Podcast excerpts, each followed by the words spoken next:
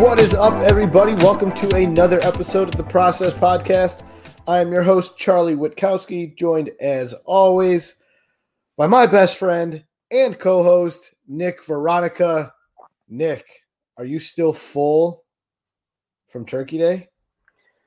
Uh, I'm digested by now. I got a little upset stomach in the in the fourth quarter on Sunday, watching the Bills and the Chargers try to give each other the win, and nobody wanted to take it. That was kind of upsetting. Another hail mary allowed, also kind of upsetting. Three turnovers in the fourth quarter, also kind of upsetting. I'm doing better now. They won the game. They are still in first place. The Dolphins, they're the game ahead of the Dolphins in the East. Things are looking good. It's it's funny when you win the game, all the bad stuff. Like if they had lost this game, we'd be like, "Oh my gosh, how did this? How did they give up another hail mary? How did they turn the ball over through?" T-? And now that they won, you're like, "Yeah, you know, they that happened, but we'll deal with it." But so that's kind of where I am. I'm like, I'm in between. um, I got man, what a frustrating game to watch. Though, holy cow! And if you, we we can talk about this part later. If you were a better on the game uh, the Chargers last play, like Anthony Lynn is, I don't know what he's doing as the offensive, you know, director over there as the head coach, is calling the plays. Horrible finish by the Chargers. As a Bills fan, Charlie, talk to me. This was the most frustrating victory since when? You know, I really don't don't know what other victory we could say was frustrating. You know, maybe maybe if you look at this year, I'd say maybe the Jets game was a frustrating victory because they just couldn't get in the end zone against a very bad Jets team that other teams have not That's struggled like Honestly, like Buffalo did. Yeah. Um, I was looking back like way farther. I should have just thought of this year. That's that's a good one. Well, if you think about it, if you go back beyond this year, um, Buffalo hasn't been good for a for for a while. Where you could say, yeah. man, you know, that's a frustrating win. We, there's been plenty of frustrating losses, but there really hasn't been, I feel like, a significant frustrating win where you're like, this team is much better than that. We've seen Buffalo ceiling multiple times this year. We saw it against the Seahawks. We saw it against the Rams. And I'll tell you what, I believe that if Buffalo plays at their ceiling consistently, there's no better team than them in, in the NFL. In the but whole NFL. I, I think they're better than Kansas City if they can play at their ceiling. However, Kansas City is so good because Kansas City does a great job of playing at their ceiling consistently. Buffalo has flashes of their ceiling here and there and just cannot seem to consistently play at that high level week in and week out. And that's what we saw this week was a failure to play at that high level through four quarters of football. Yeah, I was thinking way back to like early 2010s when the Bills would be vying for that top draft pick and then they just happen to, you know, win win week 16, week 17, and the team would be like, oh, this was really good moral, you know, victory for us going into, into the offseason. And then all the fans would be like, you just went up four draft picks. Like, what were you doing out there? Like those mm-hmm. games were frustrating, but not not like the manner in which they won. It was just frustrating as the as the result. Uh, there was there was the year where they started 0 and 8 the one year, but then won too many games and missed out on Cam Newton. That was frustrating in a sense, but like yeah, n- not like this in a in a, in a often in Bill's history. I think that Jets one is actually a good answer by you. Yeah, I, I, mean, again, that was a game where they just failed to get in the end zone, and they had multiple chances to get in the end zone, and luckily Tyler Bass saved the day. And and you know what? I before we go any further, got to give credit to Tyler Bass, man. He's we do improved uh, drastically throughout the season. You know, for as bad as he was, and at one point throughout the year, you and I both, Nick, were saying maybe it's time for him to pack his bags and move on. And he has re uh, kind of reignited the, the the special teams as, as far as, as, as field goals go. You know, some big 50 yard kicks a couple weeks back. Um, another big field goal uh, with some pressure this week. Um, and he's looked better. He's looking more consistent. He's looking more positive. And with this upcoming week, unfortunately, they're going back to Arizona, but he's going back into a dome where I think he should be okay kicking again. He looks so much more confident over the last couple weeks, and mm-hmm. since since the game where we said maybe he should pack his bags. Not that we don't like the guy, just because kickers in the NFL don't usually get much more leeway than he was getting. Since we said that, he's nine for ten, and his only miss is from sixty-one yards. He must listen to the podcast and say, "Man, Nick and, Nick and Charlie really want me out of here. I better step my game up." You know what? Those fans say I should have made it instead of missing it, and I'm going to try that now. Yeah. yeah, yeah, exactly, exactly. Oh, maybe I should start listening to the fans. Could you imagine though? You know, and I and I wondered this a lot throughout this year, right? With no fans in Buffalo, you look back at at the games that you know they barely won at home or or even lost. The Kansas City game for example. Not to get off topic here but with fans in the stadium do you think Buffalo beats Kansas City? Man you're not going to like this. I don't think that that would generally affect the outcome of of the okay. game. I, I I I don't think that I think the game would have been much different than what it was. I think you get fans in the stadium for a um, primetime football game, you know, let's face it, Bills fans go nuts for primetime football no matter when it is. And when you get them in there for their team being potentially good, playing the Super Bowl champions, I think that they'd be nuts and super loud. And it, it may cha- may have changed things a little bit. But even look at, at this past week with the Chargers, how much different could that game have been with some crowd noise? You know, yeah. where where does that game change with you know, 75,000 Bills fans in the stadium screaming and yelling for four quarters. You know, does that game get that close at one point or does Buffalo just continue to pull away? You know, it's it, it's hard to say. There's a lot of uh, you know, a lot of what ifs this season and we're seeing it, you know, a lot with the Bills, that's for sure. I thought through the first I don't know, three quarters of the game, like you were pretty, probably, you were probably feeling pretty good. You were pretty happy with how the Bills played, right?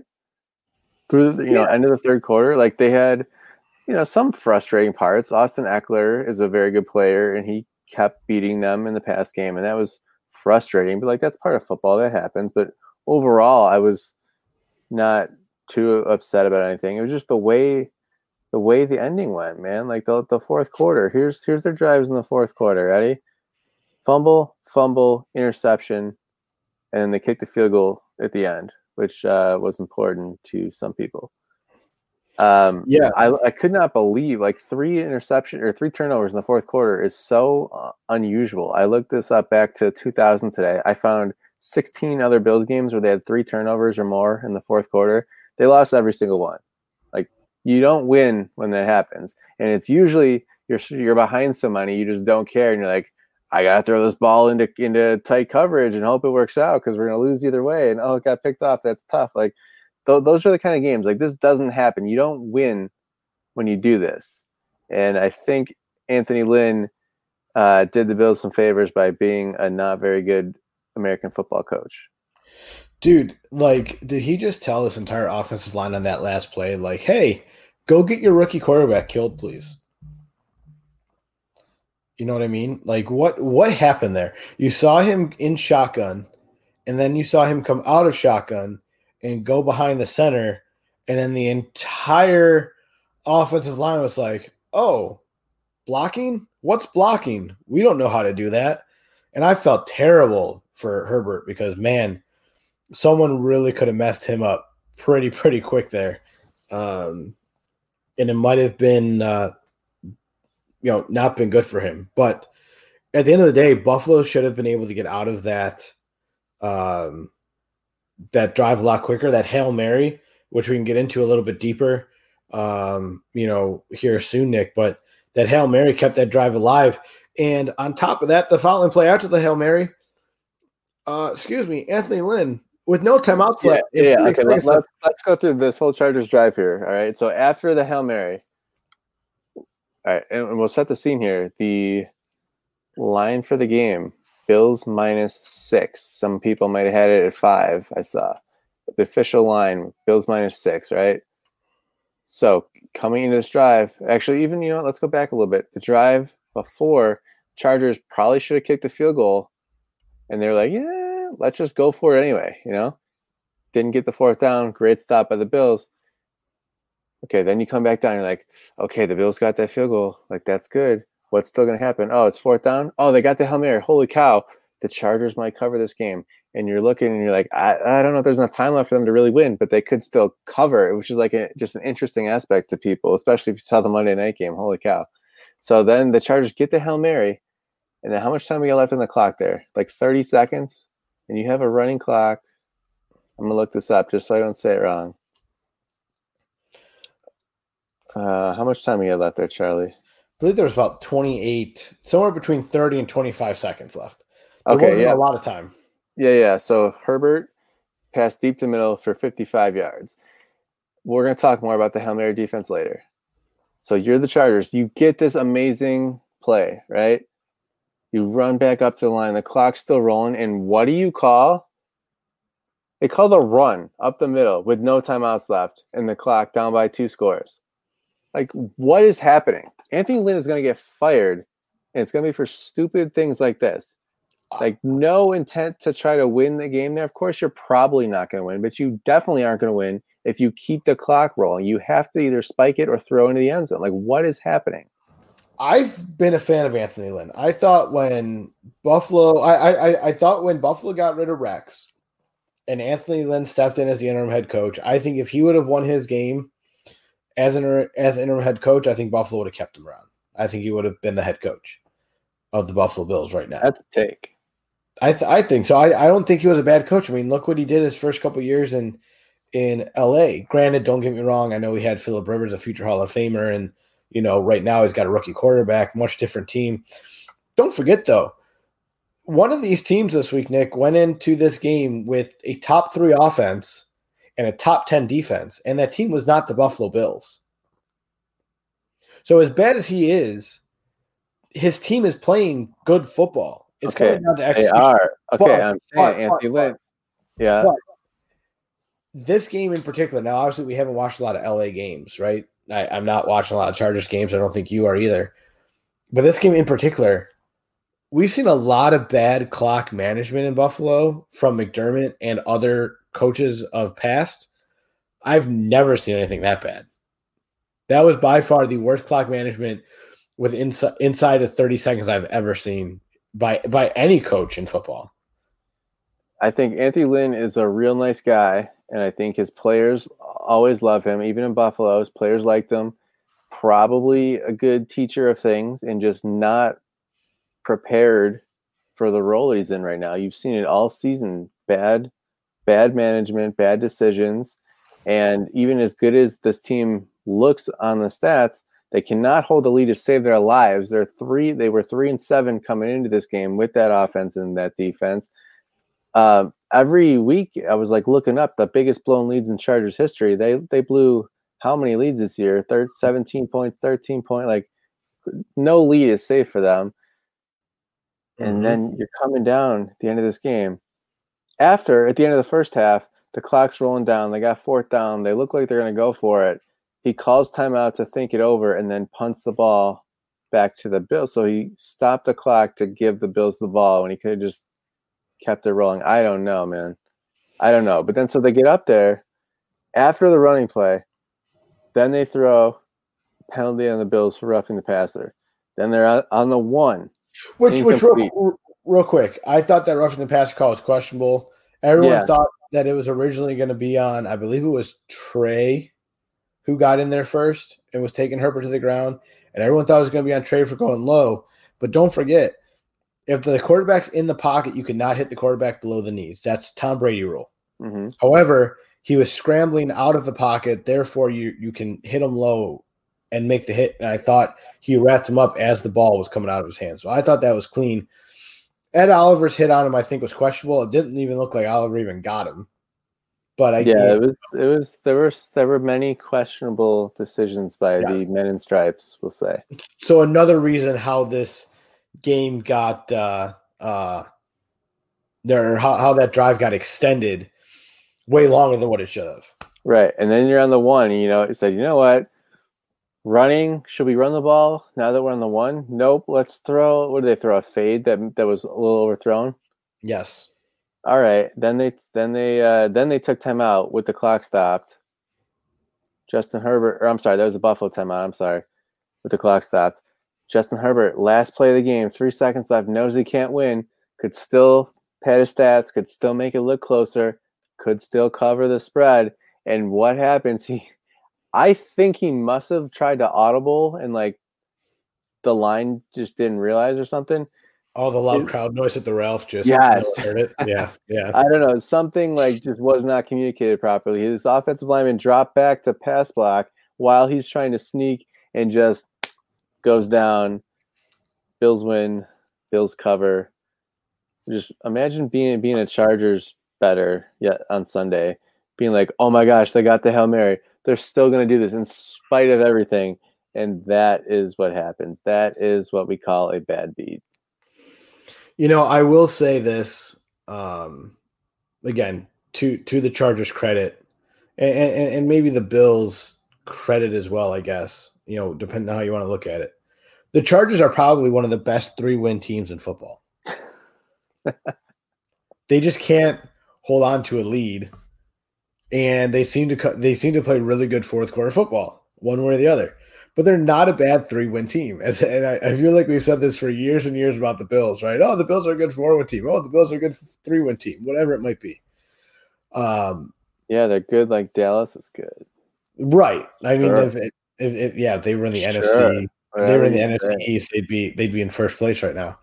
The Chargers would. But with all that said, I, I don't think the Chargers are a bad team. I thought um, Buffalo's defense played very good I wouldn't say I wouldn't give them great, but I, I would I think they played very good. I was impressed three, with the three and a half quarters compared to what we've seen. And I will say this as well: if we're going to give some kudos to Tyler Bass, I think there was one play where I looked at AJ Klein and I started yelling at the TV again. And right after that play, he completely seemed to change his game and played a much better game. Probably could hear could hear me yelling all the way here in Atlanta at him on the TV because he missed he missed one bad tackle and he lit uh, an, uh it was the first quarter, their second drive. He let Ekeler? just get uh, yeah, that's what thing. Totally, totally missed Ekeler in coverage, and that was uh, that was like, oh my gosh, is this guy ever gonna learn? And then he did, to his credit, did turn around, had a pretty good game. He's settling in. He's uh, it's been an adjustment for him, I think, moving over to weak side. But um, Buffalo, Buffalo needs Milano back, man, and and, they do. I'm, and, and he's, that he's back this week. They, you know, they ask Matt Milano to do a lot, so filling in for that guy who is, I think, very good and very underrated. That's probably a big ask for for for Klein when he's not used to playing the Will linebacker. Right. Still, uh, this is the National Football League, and you got to produce, and he was pretty lousy. I will say the Chargers did kind of seem to pick on him in coverage. I looked up uh, Pro Football Focus tracks every play, then they assign who the defender was nearest and who allowed the most catches here. So the Bills allowed 32 completions to the Chargers. They gave seven of those to Tre'Davious White, six to Jordan Poyer, and seven to AJ Klein. So Klein was targeted, or he was the defender thrown at 11 times. Seven were catches. He gave up 51 yards. Um, some other players gave up more than that. They they pegged Tre'Davious White seven receptions for 68 yards. Um, I mean, it's tough when you play zone and you're kind of not really covering the guy. You're just the nearest defender to the guy. It's different, I think, when you're when you're a linebacker. He did look a little exposed in pass coverage, and I suppose if you're going to throw at somebody, why would you not throw it at the linebacker? You know, AJ Klein did play 100% of the snaps this year, this week. Him, Tremaine Edmunds, obviously, they, they each played 100%. Um, uh, one guy who I, I, was surprised we didn't see in the game at all this week was Darren Lee, uh, who was up from the practice squad, and he did not get any playing time. Uh, but it looks like he's going to be practice squad protected this week again as well. So I'm going to be curious to see if he gets some playing time. Um, but I, I feel like with Milano coming back, that's going to become uh, very very slim to none for him. Yeah, I'll be uh, interested to see because he's eligible to come back this week. I don't know if he actually will or not. That'll be interesting. Well, our good buddy over at Banged Up Bills said that the injury that Milano has is a three to three to six week injury, and it's been eight weeks for him. So at this point, he feels like at eight weeks he should be healthy and good to go. Um, we'll see what McDermott and those guys say. Obviously, with the COVID stuff going on, facilities were closed. uh, today, uh, Tuesday, and and and yesterday on on, on Monday. Um, but that is all only for player meeting stuff like that. If they had to go in for any kind of rehab or injury stuff, the players were allowed to go to the facility. So I'm sure the coaches and training staff were able to get a look at Milano, so that we should have an idea tomorrow whether or not he is back in the lineup Monday night against the San Francisco 49ers. Cool. Um, talk to me about the rest of the defense. I thought they did a really nice job on Keenan Allen. He came into the game leading the NFL in receptions. He still leads with 85. Bills held him, held him to four catches for 40 yards. He did have a touchdown, but that was four catches on 10 targets. I thought they did a nice job there. You know, the t- you look at the touchdown. First of all, two, oh, two questions for you. Mm-hmm. I guess two part question. What the heck? And I think we've asked this before has happened to Taron Johnson.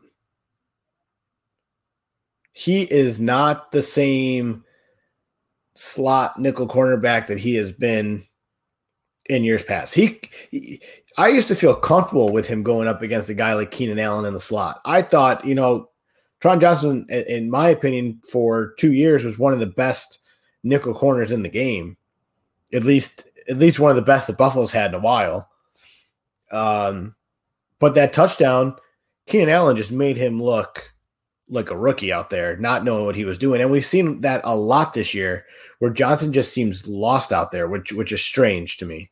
Um, on top of that, and I know we talked a little bit about this during the game. I think I texted you. It seems like Tre'Davious White is not the Tre'Davious White of last year. He seems to be getting beat a lot more on passes and catches that he wasn't getting beat on years ago. Um, maybe it's just over analyzing him at this point because now he is paid. Now he's here for a long period of time. But I felt like last year you looked at him and and and he was hungry. He was pissed off that he didn't get to the Pro Bowl the year before. He played his butt off and got to the Pro Bowl last year. And this year he doesn't look any more than just a good defensive back. I think he's still very good. I think it is difficult to just repeat the level of excellence that he performed at and that we kind of expected from him. Um, he's he's I agree with you that he's not quite as elite. He's not quite locked down like he he was. Um, and I don't really have a good answer for you on that. Um, I mean, he is he injured? Is, are they asking him to do harder assignments this year, covering the top guy. Could be a bunch of stuff, but there's nothing. I don't know. What do you want? Like, there's. I don't know if there's an answer. Say, hey, why are you? It's just a visual. Why, why, are you two yards away from the guy instead of six inches away like you normally are? It's just he's just not, and I, I don't know. I don't have an answer for you there. It's frustrating that, but I think he's still he's still very good. I think you saw in that interception, he kind of diagnosed the play ahead of time, came in there and saved the game or sealed sealed the game. Or, uh, I'm sorry, we thought he'd seal the game at that point. um, yeah, I don't know. I mean, he's not he's not Pro Bowl form, but I think he's still he's still very good, and I still trust him to do a good, decent to good job. He, like I don't. I would be shocked if he held somebody to like a top receiver to like one catch throughout a whole game but I think he's not going to get totally roasted either. Like I'm very confident he won't get totally roasted or embarrassed in any game. What I probably should have also mentioned in that Tre'Davious White question, it's it. I feel like it's nothing that you're going to see stat wise. Like there's no stat that's being taken of, you know, may, maybe for catches allowed, right? Hey, yeah, don't say that. PFF will invent something for you to say right. that here's here's your stat. But at the same time, it's it, uh, at least to me, it's mostly a visual thing. I feel like just watching him, he doesn't look like the Tre'Davious White of last year or the year before, even. Um, but again, it, it, it's just visual. I I've never played a down of football in my life outside of backyard football and turkey bowls. Um, so, you know, sometimes the assignment stuff, I, I don't know everything. I know what I see from watching. I know what I see uh, from hearing the experts talk about it. Um, and I know what I see when I watch the all 22s.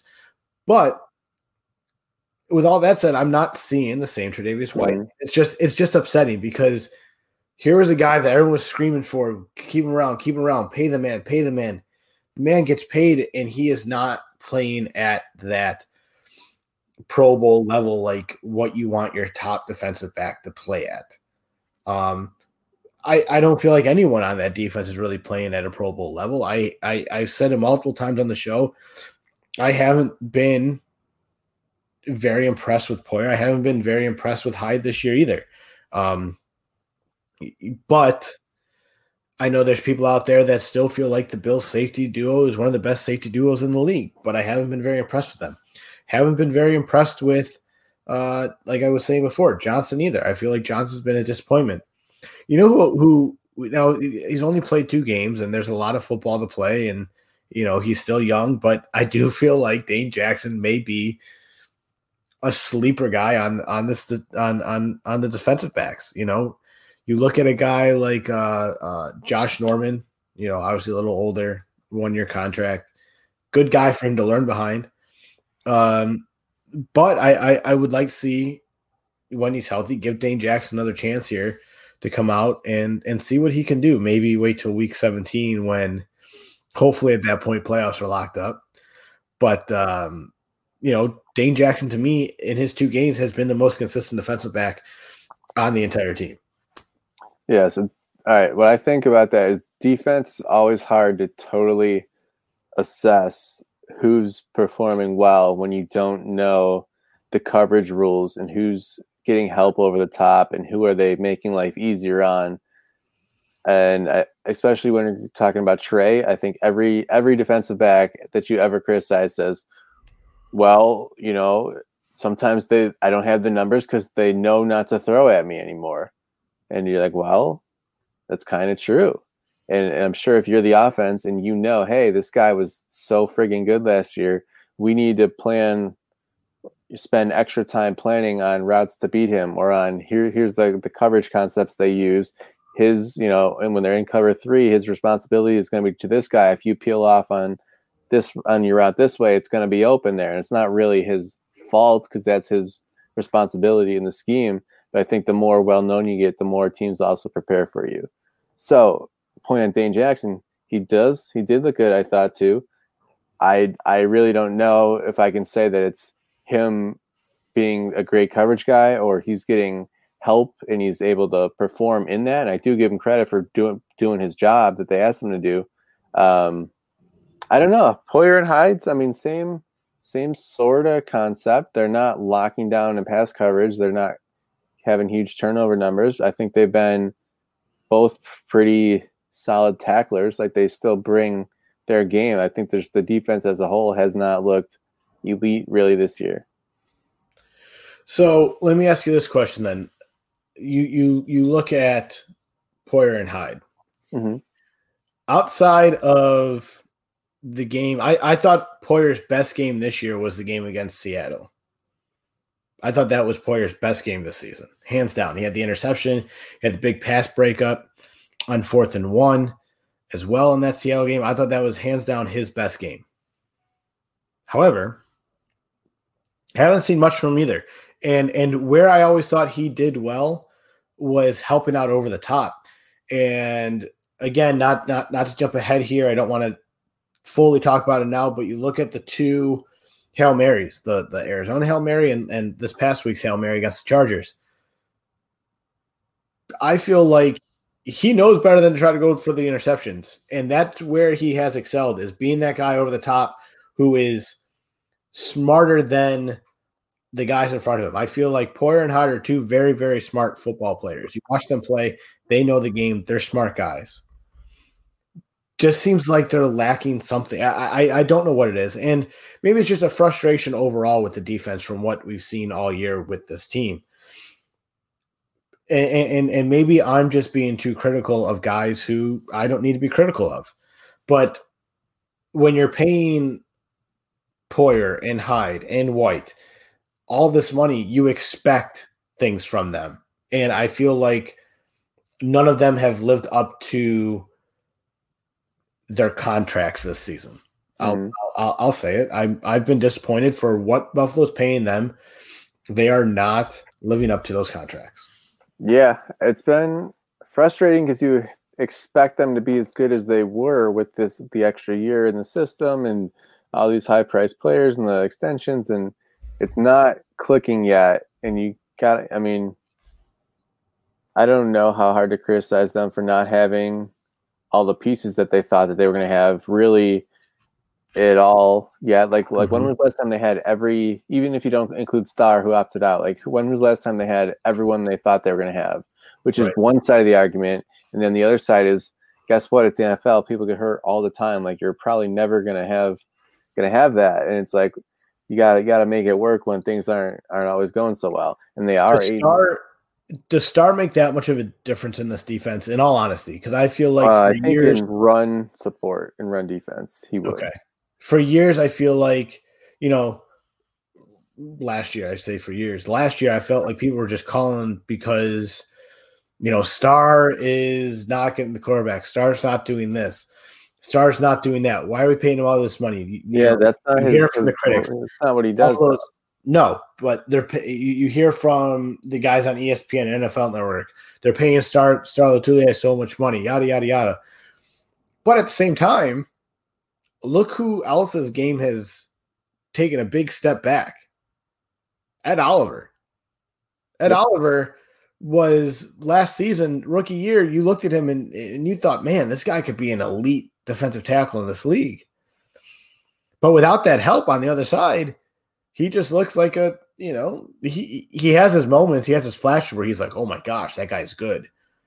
But you're not seeing it consistent again, like what you saw last year and I think a lot of that was because Star took a lot of those double teams away from Oliver. And now teams are like, well, they got Justin Zimmer and Vernon Butler, and uh, well, we, we I'd rather double team Oliver than those two guys. Yeah, Oliver would he had a nice play toward the end of the game in the fourth quarter last week, like a nice a nice couple plays maybe, but other than that, it's been it was a forgettable, kind of a forgettable season for him. He's been uh, people are starting to throw around the B word I yeah. won't use, I won't use the B word here, but it's out there. I don't I don't think he is. I don't think he is. I think, yeah, too early, but it's out there. Some I mean that never yes. stops anybody from speculating. No, it's very early. I, I think it's very early to, to, to call him that right now. Um, but all, all, in all, man, again, I, I, I I'm nitpicking at things that don't need to be nitpicked at with the defense. Um, I thought there was a lot of. Now, hold on, real quick. I'll stop you. You are allowed to nitpick. The defense has not been that good. There are generally, you know, good points there. Don't feel like you're nitpicking. Those are valid. I think the defense has been disappointing this year. They've had their flashes, and we we all know that they've had their flashes in games where they have been really good, and they've had their flashes. They have just been, oh my gosh, they're they're they're terrible. Um, I thought the run defense this year wasn't half bad or I'm sorry, this week wasn't half bad. Um, has been better than what it's been all season, but it's still not the run defense is what they were years past. But again, again, how, how much that is because Star is out.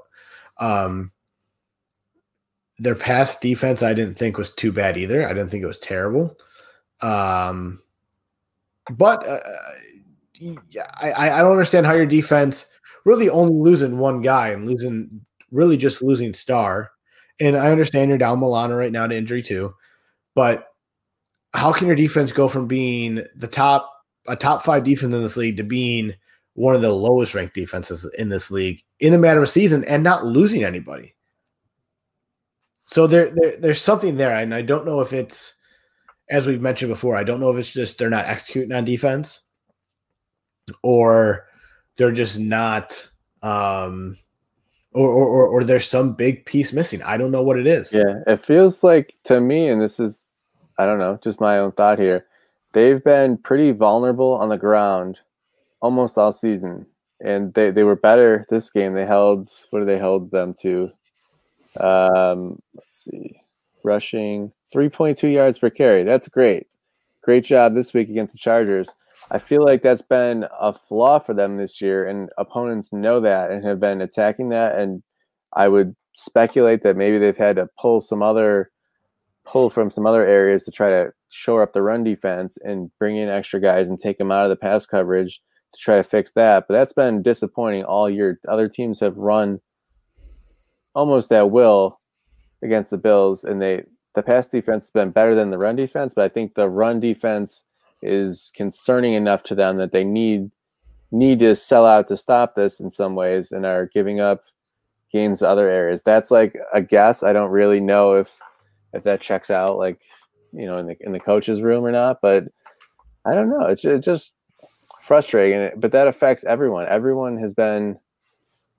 I don't know who would be your defensive MVP at this point. Man, I really don't even know if I could pick. Probably Jerry Hughes, man. I think Jerry Hughes is having a, a, a quietly great year. You know, and, and it's crazy, right? As as much as we're getting on the defense, right, and saying how many things that they've done wrong, you look at the stats and you look at the things that they've done. They're putting up pretty good numbers on pass rush. They're one of the top five teams at getting, you know, getting pressure on the quarterback, which I think is crazy because they're just not able to bring the quarterback down at that, that point. You know? Um, and a lot of that is because Jerry Hughes. I think Jerry Hughes is that good, and he is quietly playing very, very good football. But again, because he's not getting the sacks, people are missing that that stat. Yes, uh, the Bills right now. I'm I'm just looking up here. They are 21st in yards allowed per game and 25th in rushing yards allowed per game 18th in pass yards per game. So not not great there. Let me ask you this: I could not believe when I saw this this week. Guess who's the Bills' leader in sacks this year? Who? No, you got to guess. Oh, I got to guess. Okay. Well, I'm going to say, just because I, I, I like it and I think it's a good pick, uh, I'm going to say Vernon Butler. Keep going. Okay. Vernon Butler has. Uh, I don't want to totally embarrass you here. Let's. um, I'm trying to see if Vernon Butler has any sacks. How about how about Vernon Butler? No sacks. Sorry. I don't think I don't think Ed Oliver either. I don't think he has many. Ed Oliver two sacks. Okay. Keep going. Um, Jerry Hughes. Four and a half. He's second. He's he's second. Okay. How about it's not Trent Murphy, is it? Trent Murphy. I'm looking down the list. I'm going farther. I don't see Trent Murphy. Okay. You got to tell me who. Keep going. I'm, no, this, oh this is fun now. uh, oh man, uh, I was shocked. I'm sorry, Trent Murphy had two sacks. I was just missing. I was shocked when I I saw this. It's not. Is it is it a defensive lineman? It's a def. That's then that's too easy. Keep going. uh, AJ Klein. There you go, AJ Klein. Are you kidding me? Five sacks, leading the team. Could not believe it. That's unbelievable. That is unbelievable. The, the, wow. Okay. All right, AJ Klein. You know, maybe maybe I've just been too uh uh you know, again, too nitpicky with with AJ Klein. But wow, okay. He's had he's had a lot of frustrating plays that kind of make you maybe forget about the good ones too, because you're still mad about the mistake that hurt him worse. Well, I, yeah, I feel like it's easy to remember all his mistakes right now than remember all his uh, his positives because there's not a lot of positives that we've seen except for the last two weeks. Seen a little bit more here and there, and um, and we'll see what happens now with uh, with with Milano coming back. I agree. All right, let's talk about the Hail Mary. It's time. Before we get to that, I, I, no, I don't want to. No, no, no, no. no I, would say one thing. I'd say one thing. One thing. Yeah, I'm messing with you. Go ahead. Can we talk about how bad the officiating was on the Bills? I believe it was the final drive because it was the drive that Tyler Bass kicked the field goal on. And Buffalo's driving, and they got a holding call on Dion Dawkins. They got the terrible call from Sportsmanlike on Zach Moss. They got the terrible call for um I don't even know what the heck it was. I was screaming at the refs at the TV. I didn't even hear what he said on uh on on Davis. Like what yeah, was going on there? I, I felt like got one for on his touchdown, like stupid. So I, I felt like neither team wanted to win, and the refs really didn't want either team to win. I didn't know what was going on there. But you talk about Josh Allen's touchdown, right? Where, where he got his penalties.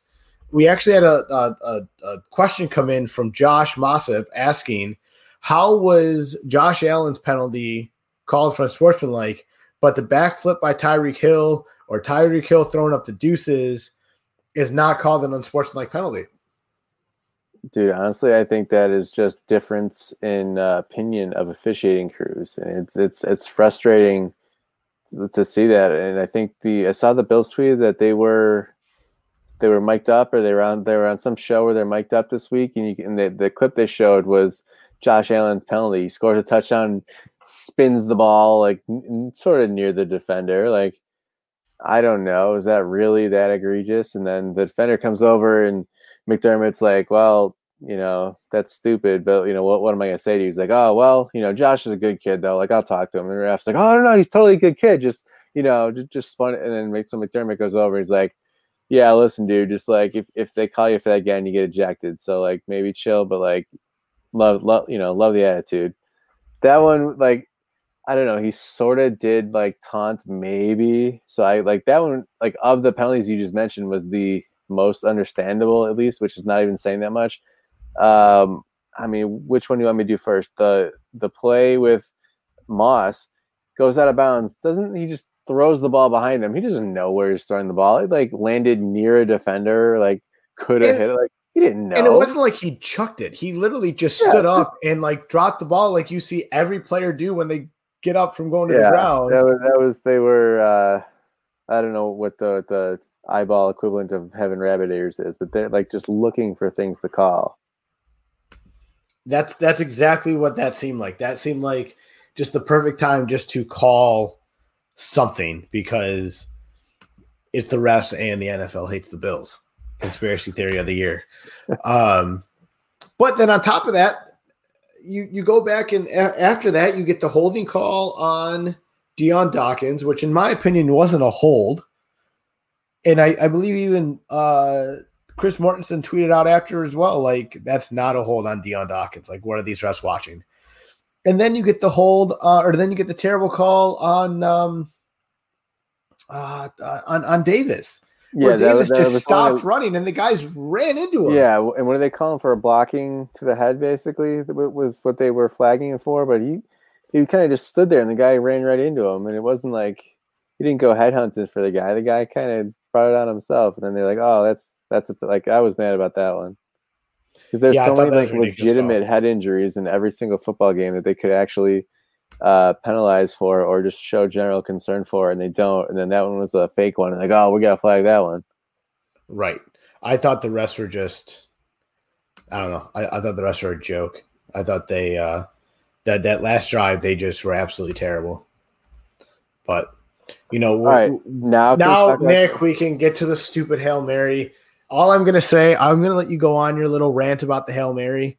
I have nothing to say about it except if you had a job, if you at your job, right? what are you trying to say? at at your job, let's say you mess up one time and you do something wrong. Mm-hmm. And your boss says, "Hey, here's what you did wrong." and here's what you should do the next time this happens. And then it happens again, and you don't do what your boss says. What happens to you, Nick? Do you get fired, maybe? Do you get not, a, not that I'm saying I want anyone on the Bills defense getting fired. I'm just using this as an example for us normal people who don't play in the NFL. But do you get do you get fired? Do you get yelled at? Do you get written up? Like what happens if you, you mess up twice doing the exact same file. thing? You have to go talk to the principal. No kidding. Right. But like like so you go back, you look at the first Hail Mary. What did I say two weeks ago with that first Hail Mary, Nick? What were the the three words Knock I said? Down. Knock, Knock down. it down. Knock it down. And what happened this week? they all went up for an interception again. And what happens is caught again. And you know what would have happened? There was three guys there that all they had to do was knock it down, and the play never happens. Game's over. You don't have to worry about uh, Justin Herbert almost getting his head taken off on a audible uh, QB sneak that the poor rookie almost ended his career because the offensive line didn't want to block for him.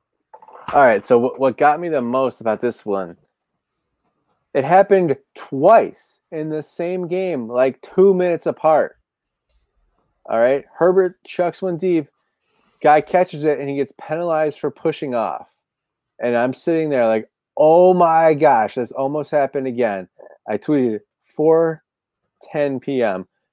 I don't even think he needed to push off. Like, but I cannot believe this almost just happened again. 4 12 p.m. All caps. How does this keep happening? insane. You got like can you imagine if the Bills had like lost this game on the same type of play, just chucking it like it looked identical. Herbert spins out of the sack, rushes around, waits for guys to get, to get down there, chucks one. Can you imagine if the Bills had lost that way again? You know, luckily the game wasn't close enough for them to lose that way again. But if they would have scored a touchdown there, I would not have been too happy. That's for sure. Um, one thing though, too, that I feel like goes without any kind of recognition on that play was the great play by Levi Wallace, who got knocked down, and the awareness to get back up to make the touchdown saving tackle. Great play by him. Fair. But Um, yeah. that Taron Johnson and Jordan Poyer, all they had to do was knock it down. That's it. Plain and simple. Knock it down. Game's over. Everyone goes home happy. Instead, Yeah. instead they give up another Hail Mary, and all the Bills Mafia wants to know, and the NFL thinks that the Buffalo Bills Hail Mary defense is an absolute joke, which you know what? Right now it looks like it is. All right, I will I will add this tweet to uh to the thread of when we share this link. I I did a super slow motion, like a frame by frame of this one. So the Bills again have three guys going up for it, and it is Jordan Poyer, it's Taron Johnson, and I can't tell who the third guy is uh, behind it there. Poyer has his hands on the ball this time, and then you have Taron Johnson coming in behind him, kind of like sort of bumping him a little bit the, like Poyer clearly broke this one up, and then when you zoom it super slow, I'm sorry, zoom in, so the ball hits off Taron Johnson's hand, goes backward to the receiver, and then he catches it. I I don't know, like I'm I'm watching this right now. It's in slow motion, and you can do this yourself. It looks like he's trying to bat the ball down, maybe, and then it ah, but then he, he bats it back. Like I just I don't get it. You don't just- need the interception. It's fourth down. Even if you get the interception, you lose 40 yards. I just laugh at um um Ah, dude, how? Rich, I laughed at Rich Gannon at the end where he goes, you know, the catch is made. And He goes, well, that's happened to him two weeks in a row now. Yeah, unbelievable. And I'm like, oh my, I'm like, "Th- thanks, Rich. Appreciate. I don't like you anyway. Now I really don't like you. yeah, and just but- said it like like was like so heartless. Like, oh my gosh, I can't believe it just happened again. It's happening to them again. I'm just like, oh hey, like that just happened again. Oh, that, that was, that was funny. And I don't know if we have any of these people that listen to our show specifically, but I know from listening to Sale on Mondays, he's probably the only one I really listen to on a quote unquote Buffalo Football Monday on WGR because I, I like Sale and I think he has some pretty good takes. Um, and he does a good job of shutting down people's moronic um, uh, things that they want to throw at him. But the, the craziest thing that I've heard the last two weeks, especially this week, the first call that the guy had to take, unfortunately, was about putting putting someone tall back there that can jump to bat the ball down because the defensive backs don't know how. No, you don't do that. You know why? Because how'd that work out for Rob Gronkowski when when New England did it? Rob Gronkowski went up to make a catch. He couldn't make he couldn't make a tackle, really and the team scored a touchdown. Gronk's not like But Gronk can't freak, tackle. freak athlete guy who you think can jump. Well, I bet he could dunk a basketball, but like he doesn't look like like a you know a thin jack guy who would think would have these incredible hops. Well, then you have the Duke Williams fans that are out excuse me, that are out there saying, "Hey, why don't they just call Duke Williams up from the practice squad just to have him out there for these situations?" no, you. That's not what they need to do. In both situations, they just would have batted the ball down. It never would have happened. Stop going for interceptions. Just stop. I don't know. Okay, okay. I'm gonna my my one. My fantasy back, team would have been happy with the interception. my, but my fantasy team got hurt because he allowed the catch. Back to the bat the ball down people, especially this week could have worked in in the Cardinals game. They're going up for the interception with two hands, and Hopkins just jumps higher. Like, what did you want them to do to bat the ball down if they weren't tall enough to touch it at all? That one I blame Jordan Poyer for running into Trey White. If you watch the replay, I'm just saying Trey Trey White was going up, and Trey White was going to do something with that ball, and he got bumped by Poyer. This time, Poyer had the chance to make the interception. And, All right, so still, what did you Johnson's want him to like, nope. knock it down there? How could you knock the ball down if you can't even get to it with your hands? That's the like the only comment back to like the not. Everyone says knock the ball Listen, down. Man, you, you still have to get your hands up that high. I'm the knock. I am the knock it, knock the ball down guy. I am knock ball down guy all the time, especially in the hail mary situations. Just knock the ball down. I don't care. You're right. The Arizona situation was a little bit different than this past week situation. However, this past week, all if they had chances to knock the ball down, and you saw what happened, the ball just bounced around.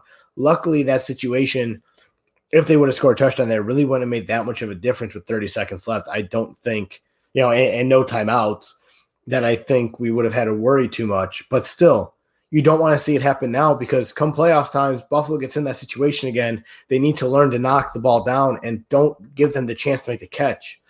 I understand if there's a Chargers player in front of you and you're like, hey, maybe I shouldn't knock this down because there's a Chargers player here or my, my opponent's in front of me. If I knock it down, it's going to go right into his hands, whatever. But there's no one in front of them. Knock the ball down. Plain and simple. Game over. Move on. All right, we're gonna move on as well. Question for you. Thank you. Comes comes, comes from another different Josh. Are you scared of the Dolphins lingering in the AFC East? No. I was, I was, but I'm not, and I'll tell you why. One, Ryan Fitzpatrick right now is their starting quarterback. I don't know when Tua is coming back. Tua may be back this week. He, he had his freak thumb in, injury, but Tua doesn't scare me. Tua is not the reason why they won football games. Their defense and special teams is the reason why they won football games. And that's not a strategy. That's not game planning. That is just your defense making some plays and stepping up and winning you games. You can't win every single game like that through an entire football season. We saw Buffalo try to do it for how many years where Buffalo's Buffalo's offense had to rely on their defense to win them games. Last year was a little different because the schedule was so bad for Buffalo where they could have their defense win them those games. This week was another perfect example where Buffalo's defense won them a game despite a Hail Mary and all that. But um, I'm not worried about Miami. I, I don't think Tua right now Tua right now doesn't scare me. Um, their defense is very good. That's what they paid for in the offseason was for a very, very good defense. And their special teams has been good. Um, but again, that's not a recipe for success for the long term. Do I think Miami gets in the playoffs? Yes. Do I think um, they come within a game of the AFC East? No. I think Miami uh, lose the AFC East by two games. I think Buffalo wins the AFC East, and I think that Week 17 game is going to mean nothing for Buffalo and everything for Miami. All right. I agree. I agree with those points. I think the Bills should still, like we said, they should coast, and I'm hoping that uh, everything's locked up by week 17.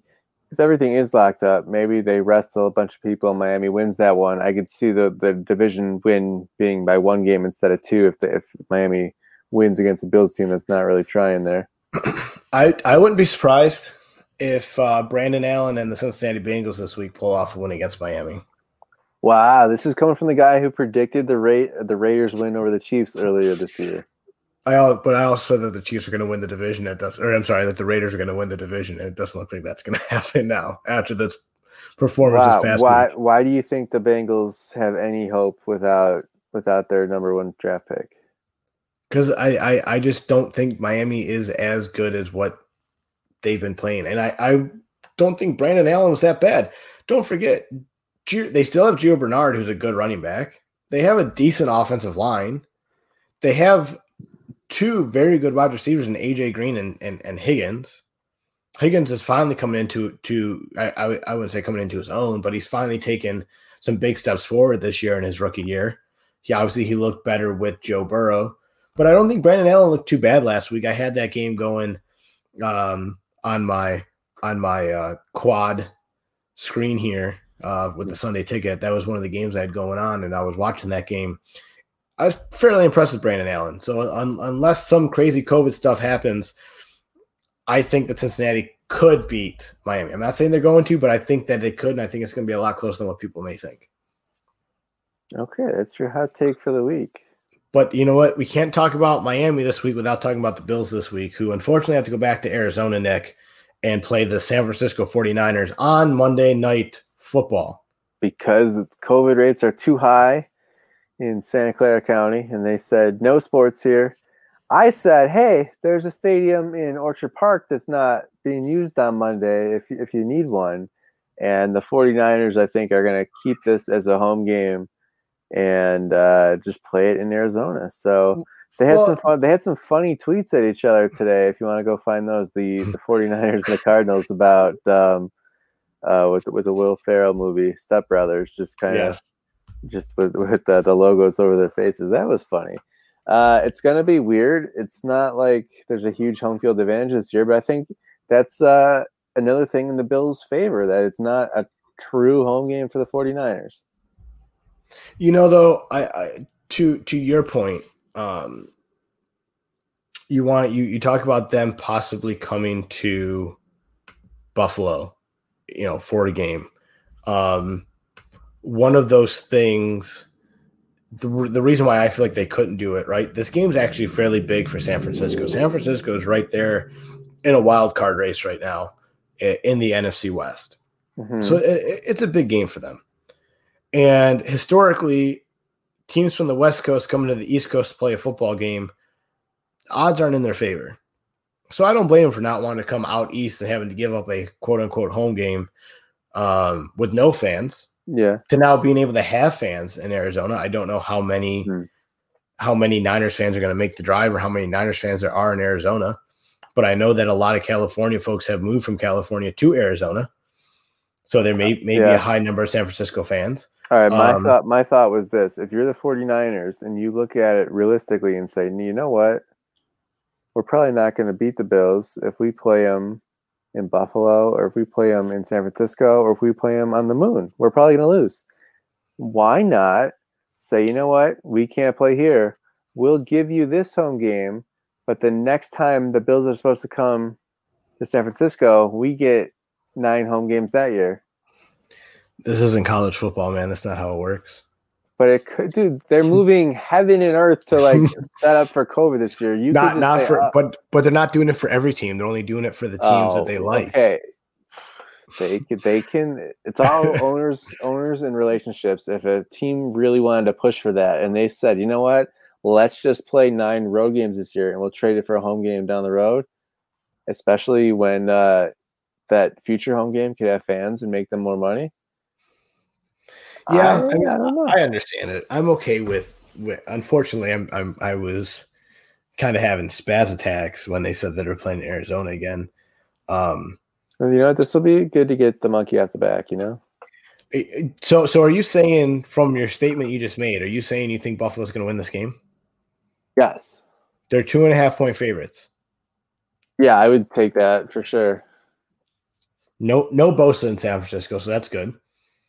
Is I don't even think is playing, is he? No, uh, Mullens is starting again. He didn't look too bad this week. He had had no um, no passing touchdowns. He did have no, 200 plus yards passing. He he's he's a good player, better than most backups, I would say. I'd take him over Barkley. You know. All right. Well, you know but, what? But, let, let me. I'm sorry. But but before we move on, I'm sorry. The only thing that worries me this week is the running game of San Francisco. They have two very good running backs, and we've seen how bad Buffalo's run defense has been this year. Um, so that's something that does worry me.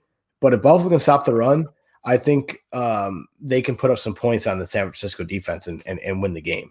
Um, it's a big game for Buffalo. I mean, at this point, until you get a two to three game lead on Miami, if if you can even get a two to three game lead on Miami, you have to win. You know, right now they're in fourth place in the playoff standings. They fell from three to four because Tennessee won this week. Um, and they'd be playing a good Cleveland Browns team right now in the first round of the playoffs, who um, you know, Baker's Browns. Baker's up and down, but you got to worry about Nick Chubb and Kareem Hunt, man. Yeah, that's, you know, true. You know, I, that's I, true. The Bills' run defense is their weakness, and the run offense is their strength. And I'm at a point this season where I'm not too worried about what quarterback the Bills are playing. I'm more worried about what running back the Bills are playing against because wow. their running offense, their running defense has been so bad that if they if they can't stop the run and they allow four or five hundred yards a game, you can't mm-hmm. win the game.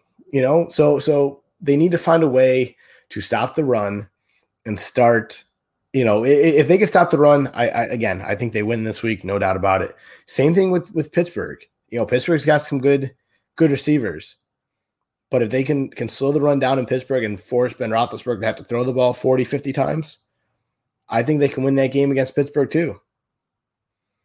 You know, th- those are the two games I feel like they have left. Maybe even the New England game. I know some people have that New England game as a loss right now. I'm still not that impressed with Cam. Cam didn't do anything this week. He didn't win his team the game this week. Um, but Buffalo has to win. They either need to win the San Francisco game by a lot and comfortably. I wouldn't even say by a lot. They have to win the San Francisco game comfortably,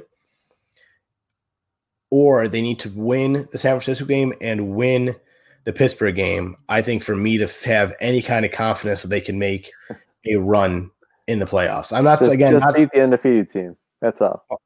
Why not, man? You you want to be the you want to be the best. You want to be considered the best. I still think again, don't think Buffalo's going to be a Super Bowl team, but if they play at their ceiling, they could go to the AFC Championship game and they could play against the Kansas City Chiefs, who I think are mm-hmm. going to be the representative for the AFC in the Super Bowl. They could get there but they need to prove that they want to be there, and that starts with winning these two crucial games. All right, my final take on with this. One reason everyone should like that this game is going back to Arizona.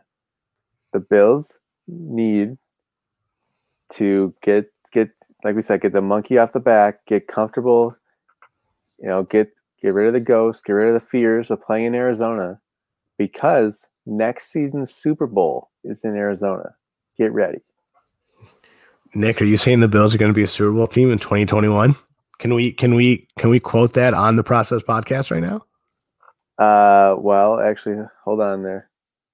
Uh, the I'm sorry, I misspoke. The 20 2022's I'm sorry, 2022 Buffalo Bills. 2022 season, the Super Bowl is in Arizona. I'm not saying the Bills are going to be there. I'm saying they very well could find themselves there. And I don't know if they're going playing another road game in Arizona before that. This is your chance. Don't, you know, I guarantee you, guaranteed, if the Bills went to the Super Bowl and they hadn't played in Arizona since since the, the Kyler Murray, uh, Hail Murray game, there would definitely be articles written. The Bills are going back to the stadium where they last gave up this terrible play. Guaranteed there would be stories if you win, come here, win, it's fine. Those stories go away or they get quieter because it's uh oh well there's there's a really huge asterisk that they actually played there again and it was fine. So that's what I say. Future Super Bowls there. Shake it off now. Just put it behind you. So do you have a prediction for this week, Nick? This week, yes, I do. Uh Bills over the 49ers, uh 29-21. Wow, you're taking them with uh, a fairly big lead here, fairly fairly big win. You know, um, I actually want to revise that because I always I always say like pick friendly football numbers. I'm like, oh wait, the Bills they're gonna force the 49ers into some field goals. Uh, I'll go 20, no, it's going to be a lot of field goals, I think, for the 49ers. What's two touchdowns and three field goals is 23. It was, okay, 29 23. I don't even know how you get 29. I don't know where that number came from. But, uh, but you like upper 20s maybe, to lower 20s. maybe a safety. Maybe Buffalo gets a safety this week. I'm, uh, my, I'm being very unspecific right now.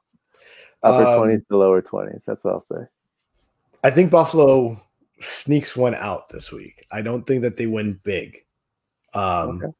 But for which is for, fine on on the road in the NFL, by the way. For the for the sake of my heart and the hearts of the elderly Bills fans, I hope that they win fairly big and fairly comfortable, so we don't have to stress.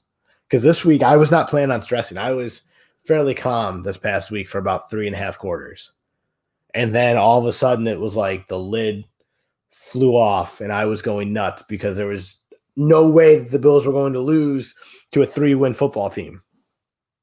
Luckily, they didn't. With all that said, Nick, I'm taking the Bills to win this game 31 to 30. Wow. All right. Hope Tyler Bass makes all his kicks this week, man. They're going to need him. Hey, man. If there's anyone who should be excited to go back to Arizona, it's Tyler Bass. All right. Had the best game of his career in Arizona, man. And he's inside the dome again. So we'll see what happens. I'm I it, I'm excited for Monday Night Football. I hate the 8:15 start time, um, but we forgot to mention this past Sunday is the last Sunday that the Bills play at one o'clock until Week 17 against the Miami Dolphins. That's uh, they, some prime time Billsing right there. They have Monday night, Sunday night, I believe Sunday night again, no, I'm sorry. Monday night, Sunday night, Saturday night, yeah, then Sunday night again. Yeah, so, the, the Saturday game off the Sunday night game. That's weird to me. That's uh, like a doubly short week. I know like Sunday night isn't short a day, but it, the teams feel that it's it's shorter because you don't, especially if you're on the road, you you don't get home until it's so late. Uh, that is weird, but they're playing Denver that week, and Denver stinks. So Denver's defense though is good, man. Don't sleep on Denver's defense; they're still good. Denver, I believe, should have a quarterback back for that game. By the way, quick note: the the Bills uh, they are keeping from pr- practicing separate from the Bills. Like he's basically quarantining. So if the Bills ever had a situation like uh, the Broncos did this week, where all the quarterbacks can't play because of COVID, um, Jake Fromm's still available. Yeah, I'm I'm excited that uh, you know Buffalo's smart enough to do that just in case most teams weren't, and you saw how that worked out for um, the Broncos this past week, having to put a practice squad wide receiver in a quarterback. But you know what?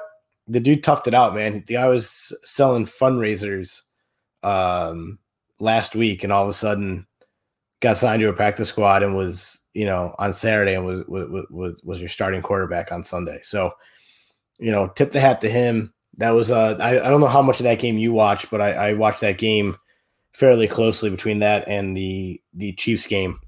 Both were were you know obviously one game was a blowout, the other one was close. Um, mm-hmm. But I, I definitely enjoyed kind of seeing, um, um, you know, Arizona. Or I'm sorry, not Arizona. The the Broncos. Um, you know, I, I don't want to say struggle, but their defense stepped up for them. So for the most part, um, and for what it's worth, the Bills have two wide receivers that have thrown touchdowns this year. You know how many touchdowns Taysom Hill has thrown since being the starting quarterback in New Orleans? Uh, zero. Zero. Crazy, crazy stat, huh? And they've won both games. They got. I don't know how they, they got to put Jameson. He's winning them games. I mean, do you take out take out the guy that's winning you games for for Jameis, who is part of the twenty and twenty club? Uh, yeah, because Taysom Hill was nine for sixteen passing last week for seventy eight yards. Still won a game, man. They didn't have to run. Again, Kendall Hinton, though, wide practice squad receiver who played quarterback forever ago at Wake Forest, of all schools. Yeah, I don't know. So, I think they, that that's totally beyond our, the realm of our podcast. I think they should they should play Jameis. So, Nick, I, I have two questions for you before we go this week. Um, one, the Bills running game looked pretty good this week um, against the Chargers. Obviously, the Chargers, I feel like the Chargers have a fairly good defensive uh, front seven. Um, but Moss and Singletary both were able to get significant yardage. Um, and Buffalo rushed for over 100 yards this week. Um, is the rushing game back? It was something that obviously Sean McDermott did say going into the bye week that they wanted to get fixed and they wanted to address. Mm-hmm. Um, what are your thoughts? Uh, I was happy with it this week. I'm not ready to say the running game is back. I think they had good totals, but I thought they both ripped off a long run, which was nice to see. But I think that kind of brought up some of their totals. I am still kind of worried about the offensive line play as a whole. Uh, they just didn't really seem interested in blocking uh, Joey Bosa last week. That was that was curious. I can't believe we have talked for an hour and not mentioned that yet. Um, I'm not ready to say that's back yet, but I was very encouraged by last week. So then, do you think, uh, looking at the snap count this week, this past week, um, Zach Moss had 60% of the carries, 60% of the offensive snaps. He was the, the running back RB1 this week. Um, do you see that trend continuing? I thought Singletary had in, a very good game. Snap counts he was, but Singletary had more of the ball. And Singletary, I thought maybe his best game of the year for Singletary. So, um, fumble. Yeah, that was a bad fumble. That's one that he. Yeah, it was. That could have that could have changed the game drastically, you know. And that's where you got to give kudos to the defense. Part of those three three turnovers in seven minutes. Um, or I'm sorry, in seven plays, um, they were able to hold them to just three points. So kudos to the defense for that.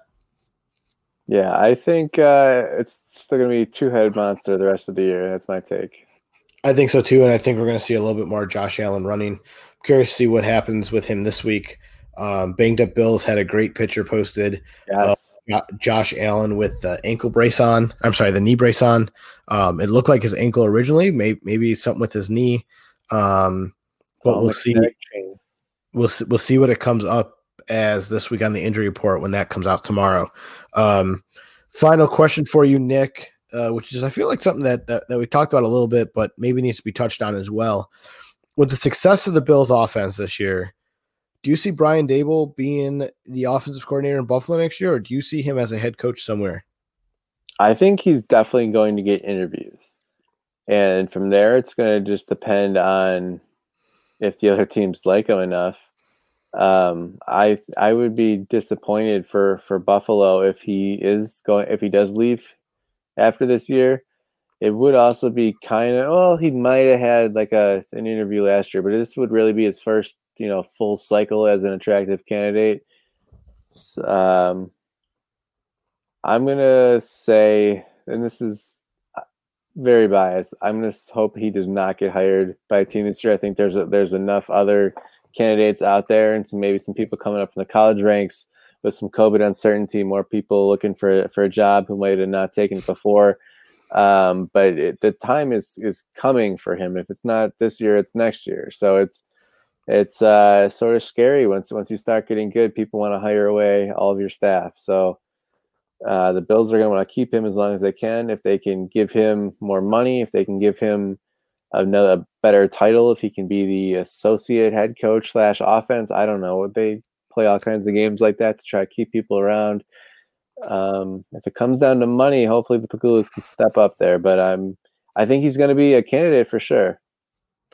Before I give you my thought on that, let me ask you the same question about Leslie Frazier. He gets brought up year in year out um, for interviews. Um, obviously, some of that is because of the rule that the NFL has about African American coaches being interviewed, which I I personally think that color shouldn't matter.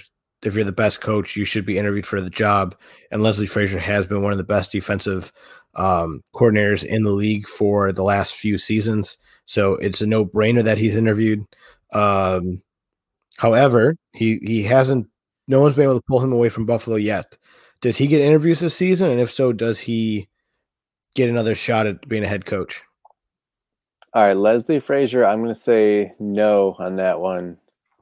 I think, give, excuse me, given that this is known as Sean McDermott's defense, I think there's going to be some general skepticism that how much is he really contributing there? And he does have the head coaching experience, but I think, I mean, Dave Daboll's you know the hot candidate from Buffalo. If you, I don't know why you would, if, why would you would make a defensive hire and take and take him like if you're going to take somebody from Buffalo, why would you not take the offensive coordinator?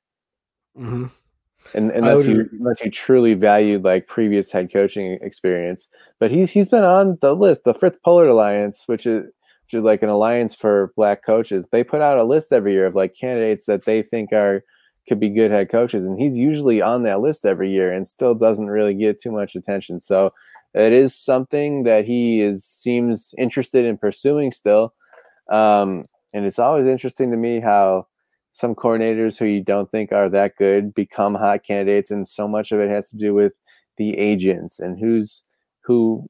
You know, everyone wants this step, but who's like really actively trying to become a coach? Who's going to these seminars? Who's going like?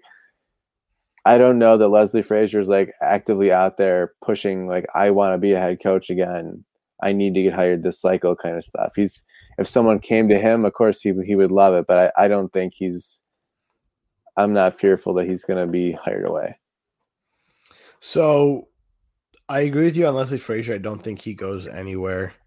Um, you know, the only way I can see him going anywhere is if teams get turned down by their first, second, maybe third choice. Um, but we'll, we'll we'll have to see what happens. Obviously, he's a, he's someone that constantly gets brought up, like you said, in conversation. So I mean, it's the NFL, man it's 2020. I guess anything's possible at this point. Um, but on the Brian Daboll front, you look at the teams right now that are currently going to be in need of head coaches. You think, you know, yeah, Raheem Morris might get a, a, pretty good look in Atlanta at being the head coach. Uh, I don't know if he's the guy for that job. But you look at that offense, that offense is fairly explosive and they can really do a lot with a solid offensive mind. That's somewhere I could see Daboll being all over with a guy like Calvin Ridley there, um, with, with with two good young running backs there outside of Todd Gurley. The only thing they don't have right now, which there'll, there'll be a top ten team drafting this year in Atlanta, is a, a, a quarterback to step in after Matt Ryan. Obviously, Matt Ryan is not the same quarterback as Josh Allen is. Um, but Daboll's had success in offensive co- coordinator in the past um, with with less athletic quarterbacks. Um, so Atlanta's definitely a place where I could see him going. Um, but then you look at the Jets as well, same thing.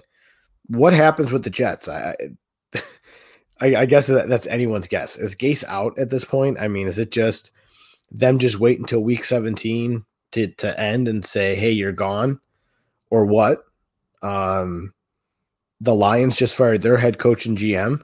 So that's somewhere somewhere else where you can look at a guy like uh uh, uh, Brian Daboll ending up, you know. Um, and, and, who knows what happens in Cincinnati? We talked about Cincinnati and, and and you know how good Joe Burrow looked all year till he got hurt. But you hear a lot of rumblings that this team right now is playing for their head coach, and if they're um, if they don't win any more games this year, does he have a job next year?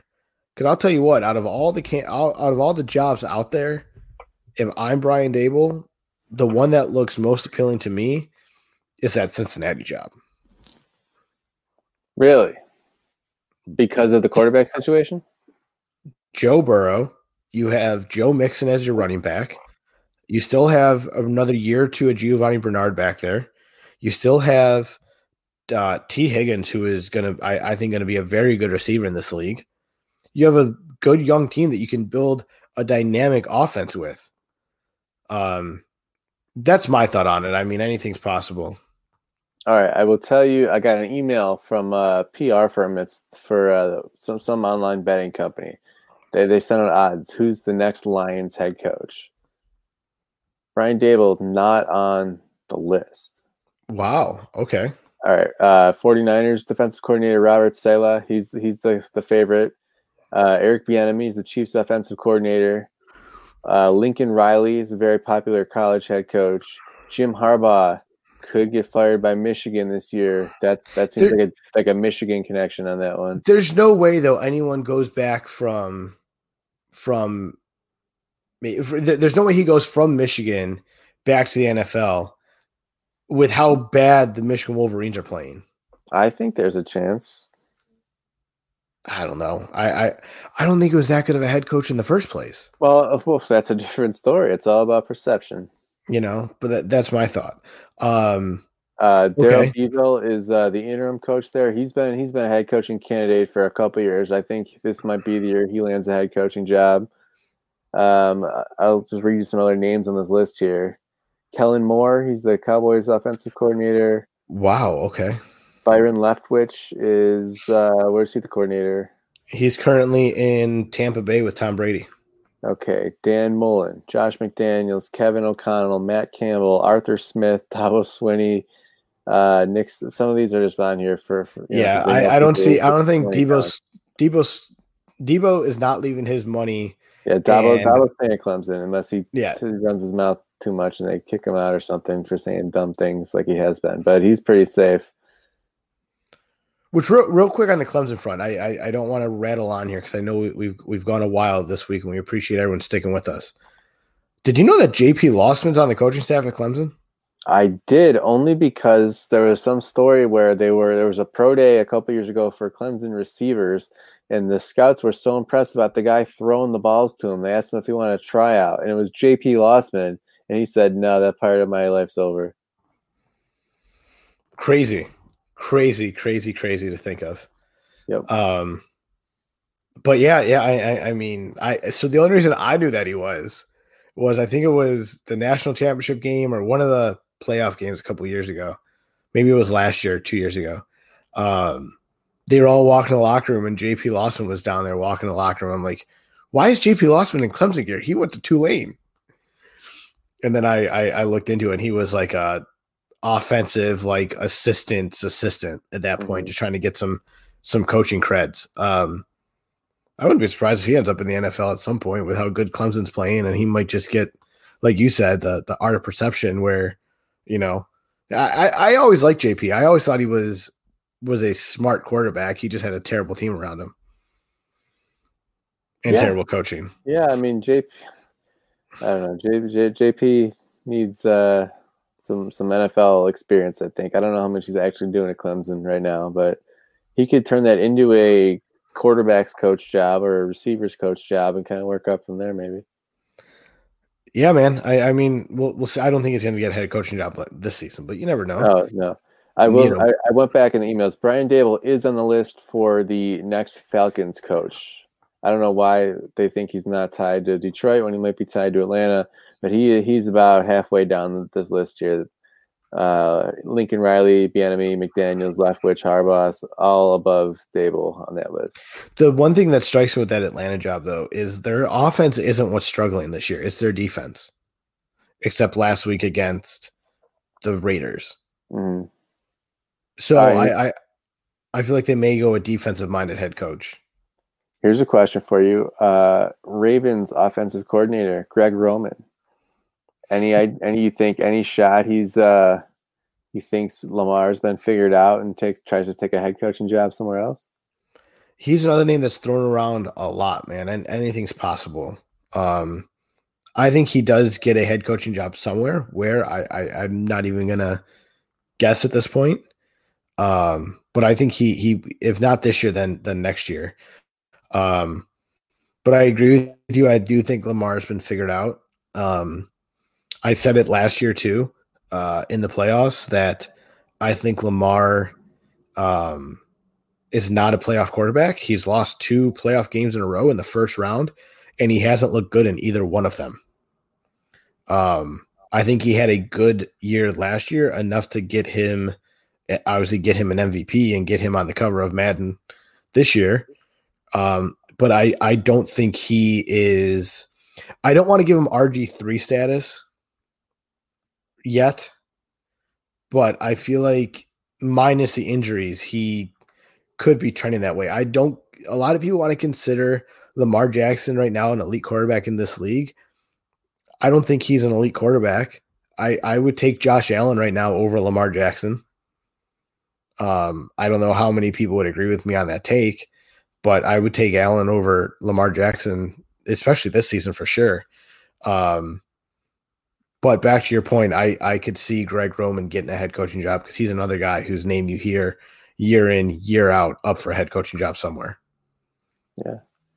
Hey, it'll be interesting to see who's uh, how many jobs are actually open and who just wants to go with uh, some continuity with, with uh, the pandemic that will never end. Apparently, it does feel good though to not have to worry about Buffalo right now looking for a head coach. Well, they might need a coordinator. Who knows? They may need a coordinator, and there's there's some guys in house, and that's something I think we could touch on a little bit in the coming weeks, Nick, or, or see what happens here in the future. But there are a few guys in house. I think their receivers coach and their uh, offensive quality coach. I think Ken Dorsey is a guy that I think of right away to step in to be the offensive coordinator uh, for Buffalo if needed, and they just kind of kind of keep it in house. Yeah, he's got um, the top in house guy, and and he's a he's a guy that worked with McDermott in Carolina as well. So he's another Carolina guy that McDermott likes. Um, but again, as long as it's not Rick Dennison, I don't care. but uh, it, it, it's nice to not have to worry about it for our sake. Um, I'm going to be curious to see what happens with Daboll. Curious, curious to see what happens with Leslie Frazier. Because let's face it, those two guys go. There's other people on that staff that are going to be going with them. That's fair. So we'll have to see what happens and and see what kind of hit that does. Daboll bothers me a lot more than um Frazier leaving because I feel like you said um this is more McDermott's defense. And if Frazier leaves, I feel like the defense itself will stay in place. They'll just need some another defensive coordinator to step in and, and make the play calls. But who cares though? Because we don't have to worry about it right now. Because guess what, man? The Bills are eight and three, and hopefully nine and three after Monday Night yeah. Football this week. He's for another day. That's right. That's right. But uh, Nick, this has been fun as always. We appreciate everyone tuning in and listening. Thank Remember you for everyone who sent us questions. Always appreciated. Yes, questions are always appreciated. Uh, no matter how big or small or how many there are, we always appreciate all the questions from our listeners. Um, Guys, don't forget if you haven't yet, follow us on Twitter. We're always retweeting the Nick Veronica hot takes at the underscore process pod on Twitter or Nick Veronica at Nick Veronica on Twitter. Or if you want the guy, the angry guy that just likes to yell at his TV, that would be me. And I'm at Chawit68, C H A W I T 68 on Twitter. Um, remember to like, follow, subscribe all that good stuff wherever you listen to your podcasts. As always, thanks for tuning in. Remember to always trust the process.